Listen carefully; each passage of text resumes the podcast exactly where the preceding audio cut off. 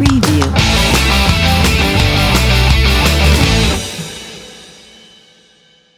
Benvenuti amici di Bytes Idea FM, questo nuovo episodio del podcast giunge in una giornata micidiale qui a Milano. Piove, fa freddo, quindi perdonate se sentite i rumori dei tuoni, ma sta facendo un temporale pazzesco. Quindi eh, partiamo subito a bomba con il primo argomento. In settimana siamo stati alla presentazione Nikon delle mirrorless Z7 e Z6. Eh, online trovate il video per l'appunto sul canale YouTube di questa presentazione. Quindi banda alle ciance, due rapide parole. Si vede prendendo in mano queste macchine che Nikon ha messo tutta la sua tecnologia all'interno, ci ha messo tutti i suoi sforzi produttivi e ingegneristici per fare veramente due mirrorless di altissimo livello con altissima qualità, ma Nikon dovrà fare i conti con due problemi principali. Il primo, che l'altissima qualità c'è soprattutto sul, sullo stack peaking e sul focus tracking anche nei video, ma non sono due così innovazioni veramente sufficienti secondo me a competere con eh, gli altri marchi. L'altra parte è, nonostante ha un nuovo formato non compresso, utilizzare un nuovo standard potrebbe essere molto pericoloso. E soprattutto si scontano con un prezzo che il mercato difficilmente digerirà, perché per la Z7 parliamo di 3.800 euro IVA inclusa solo corpo macchina, a cui poi dobbiamo senza dubbio aggiungere, se vogliamo utilizzare eh, tutti gli obiettivi Nikon che già abbiamo, l'adattatore per le lenti, per le ottiche, che anche questo non costerà poco. Mentre per la Z6 parliamo di 2800 euro, che forse quella è più a portata dei videomaker, perché entra più nella fascia di prezzo delle varie Sony, delle varie Panasonic, ma comunque costa anche quella alla fine dei conti 1000 euro in più. Uh, sono questi passi avanti per quei 1000 euro? Secondo me no, non sono giustificati. Però stiamo a vedere, Nikon dichiara che il primo ordine, il primo stock di camere ha fatto tutto esaurito, io spero che non siano solo gli appassionati recensori e chi altro, e soprattutto resto in attesa di vedere uh, la qualità e la durata della batteria, perché diciamo che è un po' il tallone d'Achille. Un'altra cosa che non ho diciamo ben capito e hanno puntato molto sul grip, sulla maneggevolezza ma in una fotocamera con un mini OLED che funziona veramente bene e con un display posteriore touchscreen veramente bello, ben definito, utile con tutte le informazioni perché mette le, un altro display supplementare che per quanto poco consuma la batteria. Per dare l'esempio di Eflex, ecco, secondo me qua i produttori dovrebbero capire che la mirrorless non è una Eflex in miniatura ok, poi le stesse performance, le stesse caratteristiche, tant'è vero che Nikon monta gli stessi componenti alla fine della sua Nikon D850, che è un best buy, una, una corazzata di fotocamera attualmente, però mh, si parte secondo me da un concetto che deve essere totalmente diverso. Mirrorless leva il pentaprisma, leva l'otturatore meccanico, si parla solo di cose digitali, bene, dovete un po' cambiare il paradigma, va bene l'ergonomia, ma non basta ficcare tutto dentro un corpo diciamo da Eflex eh, levando semplicemente dei componenti. Cioè, secondo me bisogna un po' pensare a queste cose. Bisogna anche pensare che va benissimo il fattore video ma la batteria potrebbe essere un tallone da kill. Dico perché. Attualmente Nikon non ha rilasciato i dati i primi dati che sono usciti un po' liccati sono su firmware, su firmware beta e diciamo non sono entusiasmanti. Chi l'ha testata con mano chi l'ha avuta per mano per due o tre giorni parla di circa 800 scatti con solo un 20% di batteria consumata. Staremo a vedere perché quello che preoccupa di queste mirrorless fino ad oggi è sempre stata la batteria. E qui Nikon secondo me sa che la sua batteria non potrà durare tanto perché ha fatto una genialata veramente importante. La fotocamera si può usare anche mentre la si ricarica via USB tipo C. Quindi attacchiamo un power bank e la fotocamera va.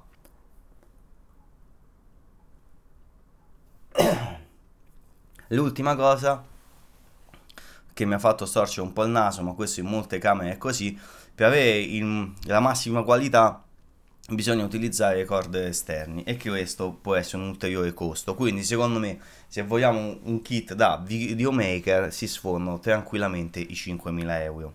Una cifra secondo me folle visto i competitor.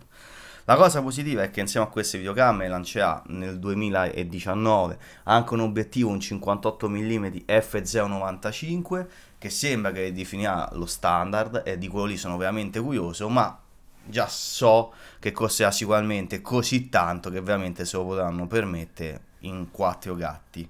E l'altra cosa è lanciare queste mirrorless con un nuovo attacco dedicato a loro.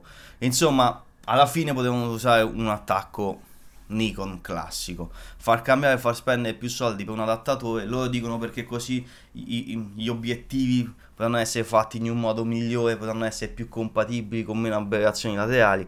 Secondo me è una grossa mossa di marketing per obbligarti a comprare anche l'adattatore, che sicuramente non costerà meno di 300 euro, quindi una follia. Volendo cambiare l'argomento, andiamo su qualcosa di un po' più spinoso che mi sta succedendo e voglio parlare male di Fastweb. E dico male nel vero senso della parola perché sono veramente stufo di questo operatore. Allora, vi assumo in breve la storia, tanto non ho nulla da nascondere e chi vuole può trovare i miei contatti per scrivermi e contestare la cosa, quindi anche Fastweb se vuoi scrivimi. A ottobre dell'anno scorso chiedo a Fastweb il passaggio a fibra. Bene, ma mi hanno detto che ci sarebbe voluto un po', perché la mia zona sta arrivando la fibra e tutto quanto e quindi avrei dovuto aspettare. A novembre, verso fine novembre, mettono il cartello uh, nel mio palazzo qui a Milano che è arrivata la fibra di Fastweb, perfetto, chiamo e mi hanno detto sì, ci vuole un po', abbiamo appena fatta, ci faremo Uh, vedremo di attivarla. Perfetto. Passano le vacanze estive. Il 16 gennaio vengo a sapere e contestualmente invio un fax il 16 gennaio che c'è un problema sul mio indirizzo perché il mio indirizzo finisce con un numero civico che sarebbe il 4 e Fastweb risultava 4 barra dove per un semplice problema software di aggiornamento dell'indirizzario, il 4 barra A non è raggiunto dalla fibra e quindi avrei dovuto spostare il mio indirizzo sul 4 e qui inizia l'epopea. Allora io mando il fax e inizio a telefonare una volta a settimana dal 16 gennaio fino, fino al, praticamente al 16 giugno. Il 16 giugno mi viene detto che non solo uh, ancora non hanno da buon fine questa migrazione di indirizzo su tutti i sistemi e quindi il reparto tecnico uh, continuava a verificare la presenza della fibra sul 4 barra nonostante le mie segnalazioni, nonostante le note prese ed effettivamente scritte, almeno quelle che dicono tutti i call center perché io le ho fatte leggere, scritte a margine di questa attivazione, quindi bastava aprire la nota per trovare scritto ai vari operatori che bisognava verificare effettivamente sul 4 e non sul 4 barra. 16 giugno non va a buon fine un primo tentativo di installare la fibra e non si sa perché mi viene detto che non c'è più posto in centrale nel cabinet o cose del genere. Insomma, si inventano un po' di scuse perché poi ogni volta che chiami un operatore Fastweb ognuno ti dice una cosa diversa e questo ti fa molto incazzare in questi mesi ho minacciato e me ne sono andato, ho chiesto il codice di immigrazione due volte, mi hanno chiamato, mi hanno fatto zero sconti, zero offerte, però mi hanno detto no, vedete, risolviamo il problema, risolviamo il problema. A inizio luglio chiamo e mi dico no signore, le attiveremo la fibra, perfetto, dice guardi finalmente abbiamo risolto tutto, lei può stare sul 4, eh, facciamo, le attiviamo la fibra. Ah, io contentissimo, ho detto va bene, grazie, la ringrazio. Eh, nel mente il mio vicino di casa, proprio eh, quello della porta a fianco e quello al piano di sotto attivano anche loro la fibra, cosa che prima non avevano, prima avevano un ADSL come il mio da 16 mega. Siamo tutti collegati allo stesso hub del palazzo che va tutto alla stessa centrale, eh, quindi non avevano già cavi fibra, non avevano nulla. Perfetto, attivano in 5 giorni la fibra di Fastweb, al che io do fuori di matto, chiamo Fastweb e l'ultima telefonata del 6 agosto in cui una signorina che sembrava essere competente, ma soprattutto è a modo, non so sulla competenza, scrive una bella email allegato e spiega tutta questa storia che insomma sei mesi non è possibile, che il mio vicino di casa le ha, quindi non è possibile che io non possa essere collegato all'hub perché anche io ho una fibra, cioè anche io ho una DSL Fastweb, insomma i cavi passano nello stesso posto e quindi mi dice che entro due giorni sarei stato ricontattato per avere il modem Fastweb e per poi fare un tentativo di attivazione della fibra. Perfetto, essendo il, il 6 agosto, questa cosa uh, non va, um, diciamo, ci sono le vacanze di mezzo, quindi non mi aspetto nulla, fino a che ieri, che è per la precisione 30 uh, eh, agosto, E um, chiamo Fastweb perché non ho avuto nessuna notizia e la signorina mi dice, mi dice testuali parole, mi dispiace, non so come dirlo, ma da lei la fibra non potrà essere attivata. Al che io non ci ho visto più. Ho dato letteralmente fuori di matto perché dopo tutta questa storia di più di sei mesi mi viene a dire che la mia fibra non è attivabile, quando nel palazzo stanno continuando ad attivare fibre con Fastweb perché conosco le persone e stanno addirittura portando la fibra dentro casa, cioè dal cabinet giù la fibra dentro casa, a me si viene a dire che non è possibile e praticamente non c'è nulla da fare. A quel punto chiedo quant'è la penale per eh, scinde il contratto e mi viene detto che devo aspettare fino al 12 ottobre per poi scinde il contratto senza pagare i 120 euro di penale. Vabbè, decido di aspettare, ma vorrei sottolineare il comportamento altamente eh, inefficiente da parte di Fastweb, la presa per il culo continua, perché questa è una presa per il culo, e scusatemi il termine, ma è solo e soltanto questa per sei mesi in cui ho fatto una telefonata a settimana e ogni settimana c'era un problema, una scusa, un'inventiva nuova, fino a che mi viene detta che non può essere attivata, mentre tutti nel mio palazzo la stanno attivando. Spiegazioni non mi è stato dato nessuno, riesce a darmi una spiegazione tecnica dell'accaduto nonostante l'email e tutto quanto, io ho deciso che chiuderò con Fastweb e prenderò veramente il primo operatore che mi capita e se anche lui mi dirà guarda non ti posso mettere la, la fibra perché non sei aggiunto, a me va benissimo, ma non voglio più stare con della gente che ti prende per il culo per 6-7 mesi. Addirittura una volta mi avevano detto che dovevo aspettare la chiamata del tecnico che sarebbe venuto due giorni dopo, cioè quindi si sta parlando di questo. Sul mio profilo hanno mandato ben tre volte l'attivazione della fibra che poi sono cadute chissà perché nel vuoto e quindi questa cosa mi dà parecchio ma veramente parecchio fastidio e eh, devo dire Fastweb la mia fiducia te la sei giocata non l'avrai mai più eh, non mi interessa quello che tu potrai fare qualsiasi offerta anche a 5 euro è perché veramente sei una cosa allucinante, sei una cosa vergognosa e lo dico senza paura. Mi avete preso per il culo per sei mesi. E ieri veramente è stato l'apice dicendo che dopo tutto quello che ho fatto, dopo tutte le cose, i fax, le telefonate per far mettere questa cosa a sistema, voi la fibra non è attivabile e la gente nel mio palazzo continua ad attivare la fibra dal vostro ADSL. Quindi devo capire il perché. Avete deciso così, avete deciso che, sono, che non sono un cliente di una certa importanza. A me va benissimo. Sappiate che appena la penale disdico e arrivederci e grazie. E blocco subito i pagamenti dal giorno dopo, quindi dal 12 ottobre, il 13 ottobre disdico, blocchiamo i pagamenti, così voglio vedere cosa fate, mi dovete venire a prendere per pagare le, le ultime cose perché io manderò la disdetta che sicuramente sarà una cosa comodissima, il solito ormai vetusto fax che leggerete con 10 mesi di ritardo che metterete a sistema come avete fatto con il cambio di indirizzo con 10 mesi di ritardo, però io dal 13 non vi voglio più pagare perché siete una, un'esperienza vergognosa nota di colore, ieri nella telefonata mi viene anche detto che eh, hanno fatto il possibile e quindi hanno passato la mia ADSL a 20 megabit. Io già avevo una ADSL che viaggiava a 16 e avevo già un contratto per avere la 20 megabit, quindi che gesto avete fatto? Quindi la presa per il culo, nella presa per il culo continuando a insistere a prendermi per il culo e quindi io veramente basta, ma vi farò pubblicità negativa a chiunque me lo chieda perché Mm, 7000 customer care, 7000 segnalazioni, 7000 cose, eh, casca la linea durante il coso, non rispondete mai nel call center, chi se ne frega tanto il cliente che devi chiamare. Una volta che vi si chiama 7-8 ore, no 7-8 ore no, però scusate, 7-8-10 minuti minimi di attesa per riuscire a parlare con un cristiano con la linea dedicata. Alle volte ti rispondono pure, eh ma il contratto non è interessato a lei ma è interessato a sua moglie, quindi n- nonostante lei abbia tutti i dati non posso eseguire perché devo parlare con una donna, cioè roba veramente allucinante. Per non parlare dell'orario dei call center, che per romperti le palle e farti l'offerta ti chiamano fino anche alle 10 la sera. Per risolvere i problemi non ti chiamano e quindi questa è veramente una cosa vergognosa. Per cui non fatevi fastweb, la mia esperienza personale è negativissima.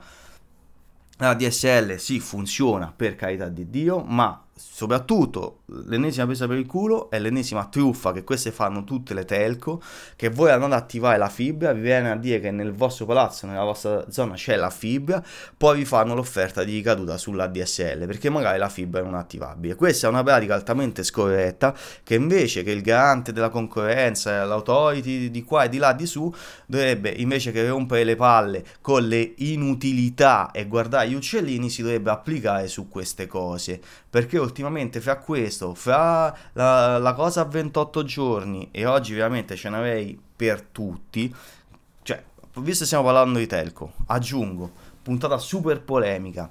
La fatturazione che è passata, allora, prima era il mese solare, va benissimo, adesso poi è diventato 28 giorni, poi è ritornata, è illegale, è stato dichiarato illegale, non che non si poteva fare, illegale la cosa, bene, hanno riportato la fatturazione ai giorni normali, hanno aumentato il costo, ma non solo, nessuno ci ha dato indietro i soldi di quella cosa fatta illegale, nessuna telco ci ha rimborsato.